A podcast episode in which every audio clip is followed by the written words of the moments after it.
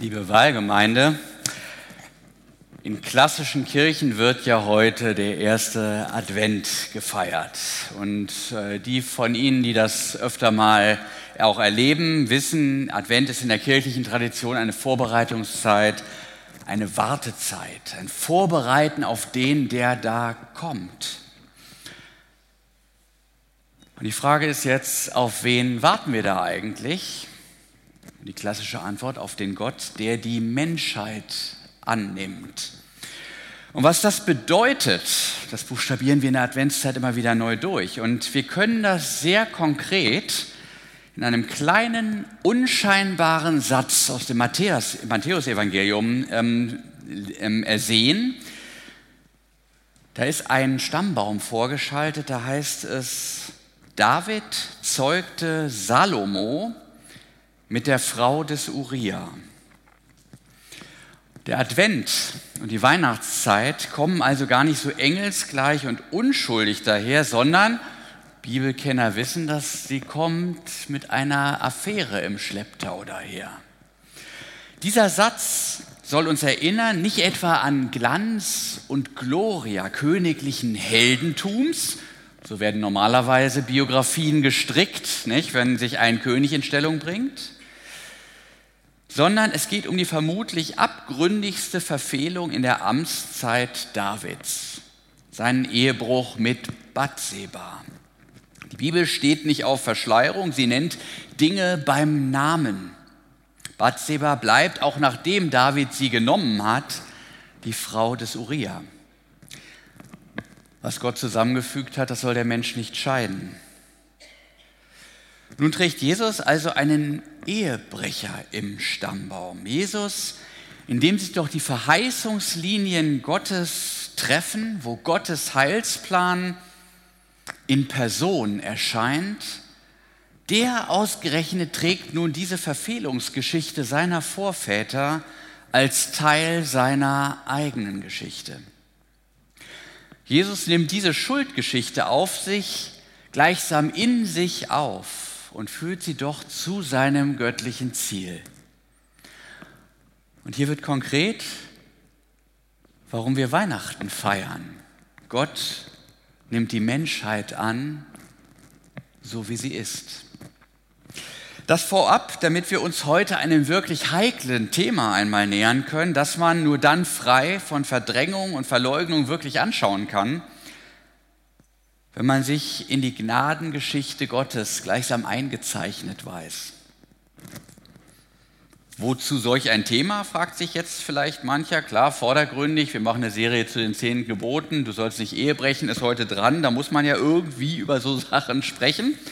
Aber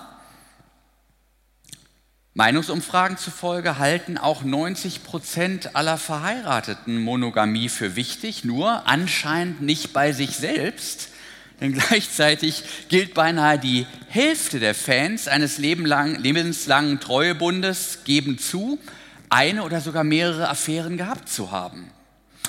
Und ich finde, das ist Grund genug, sich heute einmal den ersten Fall von Untreue anzuschauen, den die Weltgeschichte zu bieten hat Sie wird uns die Augen dafür öffnen, dass es dazu nicht einmal eine kriselnde Beziehung braucht, wie die Dame eben im Video ja auch äh, sagte, geschweige denn zerrüttete Verhältnisse. Denn dieser Präventionsmythos, dass eine gute Beziehung vor Untreue schütze, der stimmt schon rein statistisch nicht. Auch unser Menschenpaar im Predigtext versteht sich super miteinander und auch mit seinem Schöpfer.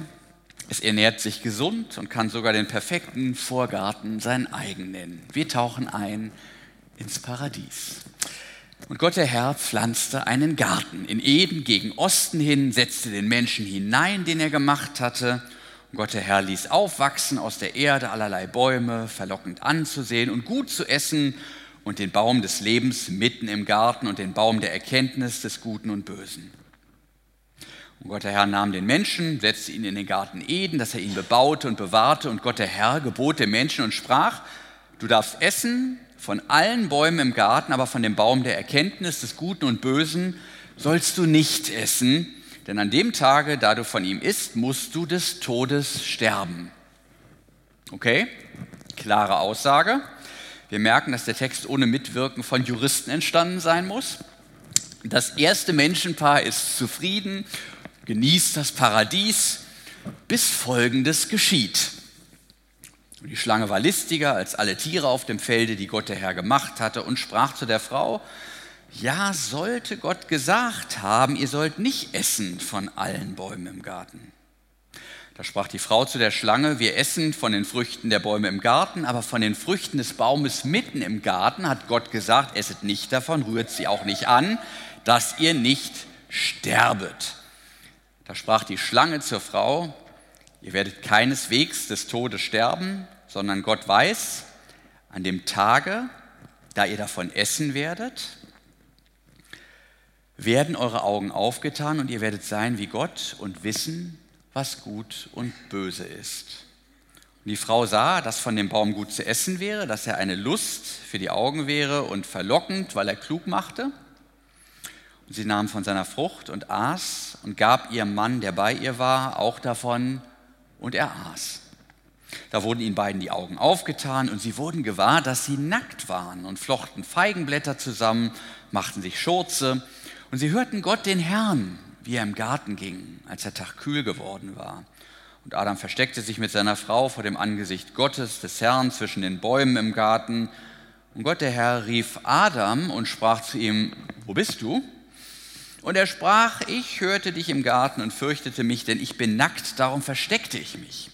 Und er sprach, wer hat dir gesagt, dass du nackt bist? Hast du gegessen von dem Baum, von dem ich dir gebot, du sollst nicht davon essen?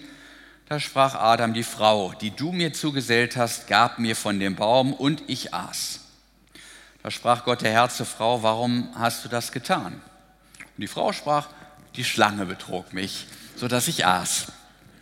Da sprach Gott der Herr zu der Schlange, weil du das getan hast, seist du verflucht vor allem Vieh und allen Tieren auf dem Felde. Auf deinem Bauche sollst du kriechen und Staub fressen dein Leben lang. Und ich will Feindschaft setzen zwischen dir und der Frau, zwischen deinen Nachkommen und ihren Nachkommen. Er wird dir den Kopf zertreten und du wirst ihn in die Ferse beißen. So, wenn wir uns die Geschichte vom Sündenfall, nicht, Sie haben sie erkannt, und wir gucken uns jetzt mal diese rapide sich verändernde Beziehungsdynamik an zwischen Gott und Mensch dann kriegen wir ein paar gute Hinweise auf die Frage, die sich auch viele stellen, die sich mit der Affäre ihres Partners konfrontiert sehen. Wie kriegt der Affärenpartner eigentlich den Fuß in die Tür? Gibt es ein Bedürfnis, das in der Ehe nicht erfüllt wird, sodass sich der Partner jetzt bemüßigt fühlt, außerhalb zu suchen? Was fehlt im Paradies? Das Problem beginnt damit, dass Eva sich einen falschen Gesprächspartner sucht. Die Schlange sät Zwietracht in eine intakte Beziehung. Sie sucht mit ihren Fragen sozusagen den Hebel, um Vertrauen zu destabilisieren. Es erinnert mich daran, ein Freund von mir, ein verrateter Mann, klagte mir mal sein Leid, dass in seiner Nachbarschaft lauter frustrierte, geschiedene beziehungsweise von ihren Ehemännern sitzen gelassene Frauen wohnten. Und wenn die sich dann unter Nachbarn trafen, so über einen Gartenzaun vielleicht, oder wenn sie mit seiner Frau Sport machten oder spazieren gingen, dann kübelten die offenbar ständig ihre Unzufriedenheit über die ach so verrottete Männerwelt aus. Und er machte sich nun Sorgen, dass das auch seine partnerschaftliche Beziehung belasten könnte. Ich würde sagen, zu Recht. Gerade wenn es um so neuralgische Dinge wie die eigene Ehe geht, kann man mit der Wahl seiner Berater nicht vorsichtig genug sein. Wir sollten Ratgeber meiden, die selber gerade unzufrieden mit ihrem Beziehungsstatus sind, auch diejenigen, die Ehe generell für eine doofe Idee halten oder noch gefährlicher, die selbst potenzielle Partner sein könnten. Es muss anfangs ja nichts bewusst geschehen. Die meisten Affären beginnen nicht mit direkter Intention. Da erzählt man dem Arbeitskollegen auf einer längeren dienstlichen Autofahrt von dem, was einen beschäftigt, und er hört zu. Endlich hört mal einer zu. Zu Hause ist ja nie Zeit dafür. Da sind die Hausaufgaben, da sind die Rechnungen, da sind die Arbeitsmeetings und der Kollege, der hat Zeit. Da ist kein Kindergequake im Hintergrund, da ist keine Pflicht, da ist, das nur Kür. Ist herrlich, oder? Fühlt man sich gleich wie so ein neuer Mensch. Da kann ich ein ganz anderer sein, da kann ich mich mal neu ausprobieren, da entdecke ich neue Rollen, Gelegenheiten zu eigenem Wachstum. Da werden eure Augen aufgetan, verspricht die Schlange. Und dann nimmt das Gespräch Fahrt auf, wie im Predigtext. Erst verteidigt Eva Gott noch, aber dann beginnt diese Frucht zu leuchten, die Frucht in Nachbars Garten. Und dann denkt man, ist auch nicht alles Gold zu Hause. Ne? Früher war in der Beziehung auch mehr Lametta. Und dann rollt man bereits so Richtung schiefe Ebene. Und von diesem, vor diesem Gespräch, wenn noch alles in Ordnung ist, dann fühlt man sich mit dem eigenen Partner eins, man hat keine Geheimnisse voreinander, man schützt die Beziehung nach außen. Also im Bild mal gesprochen, wir errichten nach außen Mauern und nach innen Fenster. Der Übergang in die Schieflage erfolgt damit, dass man mit dem Fremden eine emotionale Intimität herstellt, indem man sich beispielsweise über den Partner beschwert und sich draußen trösten lässt. Und dann beginnt die Frucht, wie gesagt, zu leuchten. Die Frau sah, dass von dem Baum gut zu essen wäre und dass er eine Lust für die Augen wäre, weil er klug macht. Ich glaube, das Verlockende am Seitensprung spielt sich weniger in der Realität, sondern im eigenen Kopfkino ab. Es ist wie der untreue Partner sich in den bewundernden Augen der neuen Liebe widerspiegelt.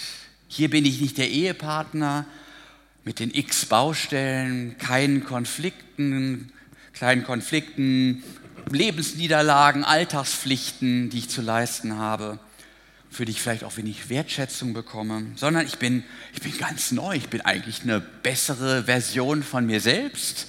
Und genau das verzückt und das bezaubert die Fantasie. Den Soundtrack dazu kennen wir. Ich war noch niemals in New York. Wer will das schon? Nicht das Treppenhaus mit Bona Wachs und Spießigkeit. Nicht? Wir erinnern uns an diesen alten Udo Jürgens Song. Stattdessen nicht, wie wenn das jetzt ein Aufbruch wäre. Ich könnte einfach gehen für alle Zeit. Udo Jürgens hatte anfangs der 70er Jahre keine Ahnung, dass man dafür heute nicht mal mehr ins Treppenhaus muss, geschweige denn nach New York. Wir lösen das quasi online mit Internetbekanntschaften in unserem ganz persönlichen Paralleluniversum. Ganz diskret, frei von Arbeit, Stress und Alltagslangeweile. Gelegenheiten dazu gibt es jede Menge. Wenn ich allein an die ständigen sogenannten Freundschaftsanfragen von Prostituierten auf Facebook und Instagram denke, wahnsinnig. Ich wüsste gerne mehr, wie ich meine Woche strukturieren sollte. So, nächste Stufe nach der emotionalen Intimität. Das Versteckspiel beginnt jetzt. Adam und Eva schlagen sich in die Büsche, um Gott zu entgehen. Während die Fenster zum Fremden jetzt erweitert werden, werden zum Partner hin langsam Mauern errichtet. Man verschließt und maskiert sich vor ihm. Der emotionale Bedarf wird nun außen gedeckt.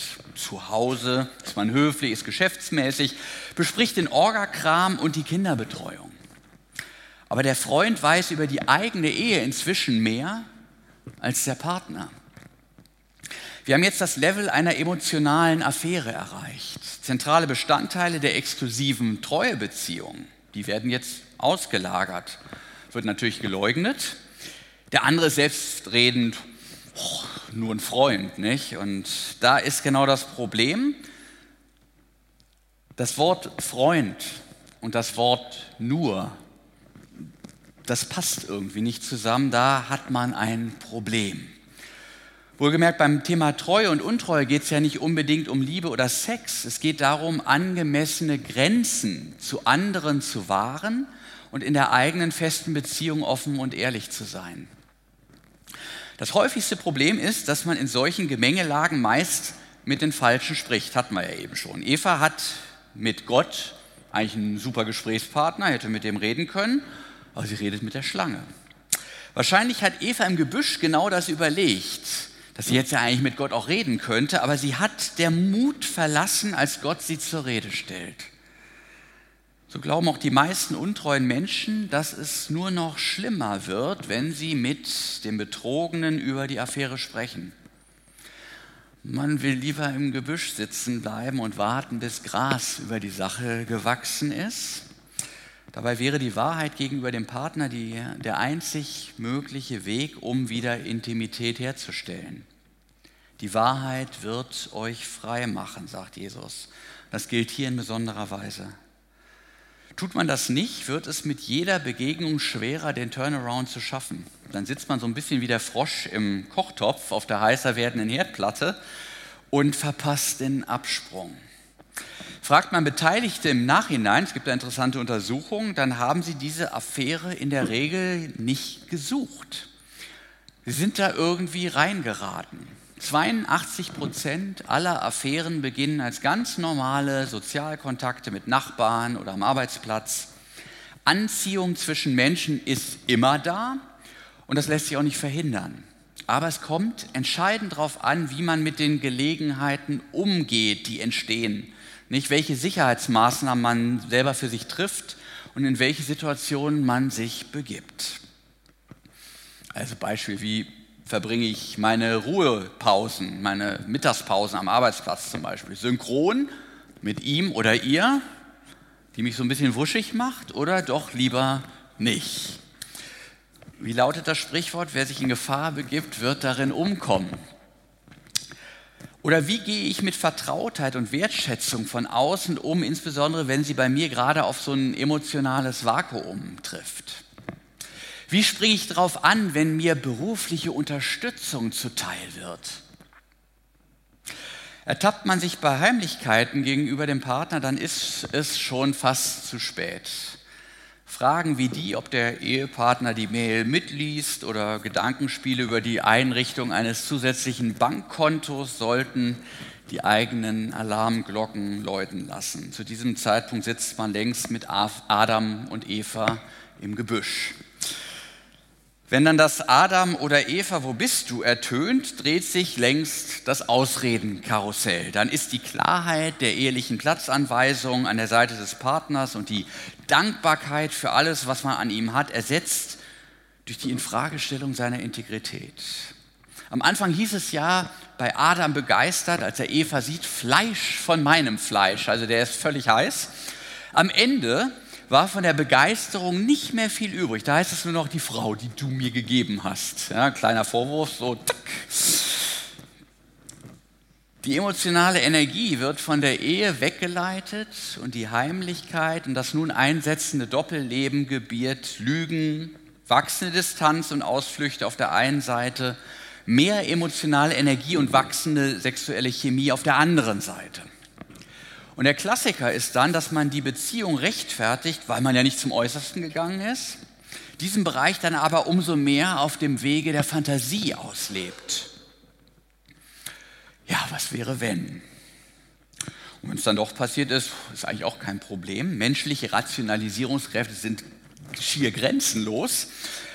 Ähm, ich weiß nicht, ob Sie das berühmte Gebet des Narzissten kennen. Da kann man das erschreckend gut studieren. Wie betet der Narzisst? Natürlich zu sich selbst, denn was Höheres kennt er ja nicht. Und wenn er anderen Leid zufügt, dann sagt er, ist nichts passiert. Und wenn doch, war es nicht so schlimm. Und wenn doch, naja, war es nicht der Rede wert. Und wenn doch, dann war ich nicht schuld. Und wenn doch, habe ich es nicht so gemeint. Und wenn doch, dann hast du es auch verdient. Ist nichts passiert. Affären gelten heute gewissermaßen als legitime Lebensäußerungen des selbstbestimmten Menschen und Kollateralschäden für Ehepartner und Kinder werden auch in Kauf genommen.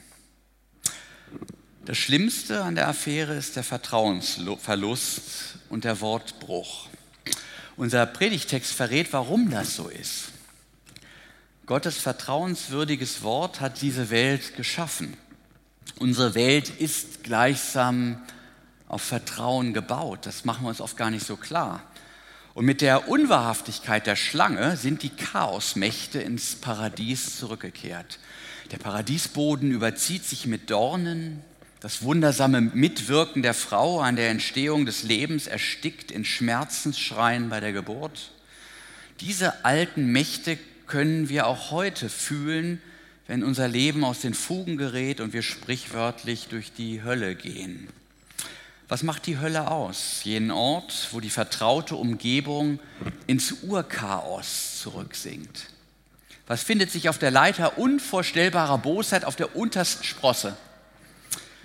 Ich finde, eine gute Antwort gibt Dantes Inferno, der alte Klassiker. Der sagt, es ist der Verrat.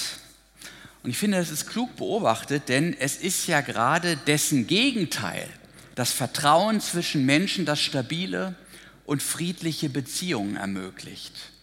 Selbst in der Ökonomie gilt Vertrauen als maßgebliche Ressource dafür, dass Geschäfte abgewickelt werden können. Nicht, man muss sich das mal klar machen. Nicht? So eine Plattform wie eBay, die würde doch niemals funktionieren, wenn man seinem Gegenüber nicht zumindest prinzipiell vertrauen könnte. Also keine Transaktion käme zustande, wenn man davon ausgehen müsste, dass der Verkäufer mir Müll andreht und ich im Gegenzug meinen Scheck platzen lasse.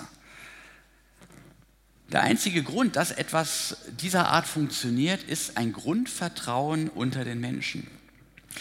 Und der Grund, dass wir unsere Beziehung auf Vertrauen bauen, liegt darin, dass Vertrauen uns ermöglicht, einander überhaupt zu begegnen, ohne schreiend voreinander davonlaufen zu müssen. Denn wenn ich dir trauen kann, muss ich nicht ständig mit einbeziehen, wie hochgradig komplex du eigentlich bist.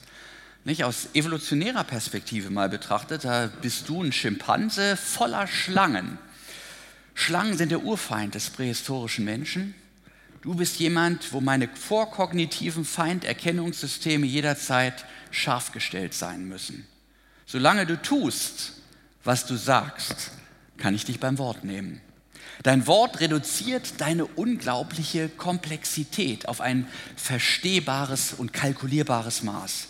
Wir können dann wenigstens so tun, als ob wir uns verstehen, auch wenn wir das in Wahrheit im tiefsten nie vollständig tun. Wenn nun allerdings Vertrauen missbraucht wird, wenn wir von einem Menschen, den wir bisher für vertrauenswürdig hielten, verraten werden, dann sind die Schlangen alle sehr, sehr schnell wieder da. Denn wenn du in einer Beziehung mit deinem Partner lebst und du vertraust ihm, dann triffst du bestimmte Annahmen hinsichtlich der Zukunft und alles erscheint dir stabil. Du hast festen Boden unter den Füßen. Allerdings ist dieser Boden wie so eine Eisschicht, unter der das Chaos lauert. Da ist ein Hai unter der Wasseroberfläche. Alles scheint nur sicher. Und in dem Moment, wo du verraten wirst, wo du rausfindest, dass der Partner, mit dem du bis jetzt in einer intimen und vertrauten Beziehung gelebt hast, dass der eine Affäre hat, da bist du von einem Moment auf den anderen an einem völlig anderen Ort, in einer völlig neuen Situation. Die Pforten der Hölle öffnen sich und du bist nicht nur an einem anderen Ort, sondern auch deine Vergangenheit erscheint in völlig neuem Licht. Auch deine Zukunft. Alles, was vorher sicher war, zerfällt nun in unerträgliche Komplexität. Wenn dich dein Partner betrügt, fängst du an, über ihn nachzudenken. Wer warst du eigentlich in der Vergangenheit? Denn eins ist sicher, du warst nicht der, für den ich dich gehalten habe. Und ich dachte, ich kannte dich. Aber ich hatte keine Ahnung. Ich wusste nichts. Alles, was wir taten, was uns augenscheinlich verbunden hat, war nicht das, von dem ich dachte, dass es es sei. Du bist jemand anders und ich wohl auch weil ich nichts von dem geahnt habe. Ich muss, ich muss blind gewesen sein, naiv, dass ich kaum lebensfähig bin. Weder habe ich ein realistisches Gespür für Menschen, noch verstehe ich mich selbst, noch kann ich sagen, wo ich jetzt bin. Ich habe mich selbst verloren. Ich dachte, ich sei zu Hause, aber das ist nicht wahr. Ich bin in einem Haus voller Fremder. Ich weiß nicht, was morgen werden soll, nächste Woche oder nächstes Jahr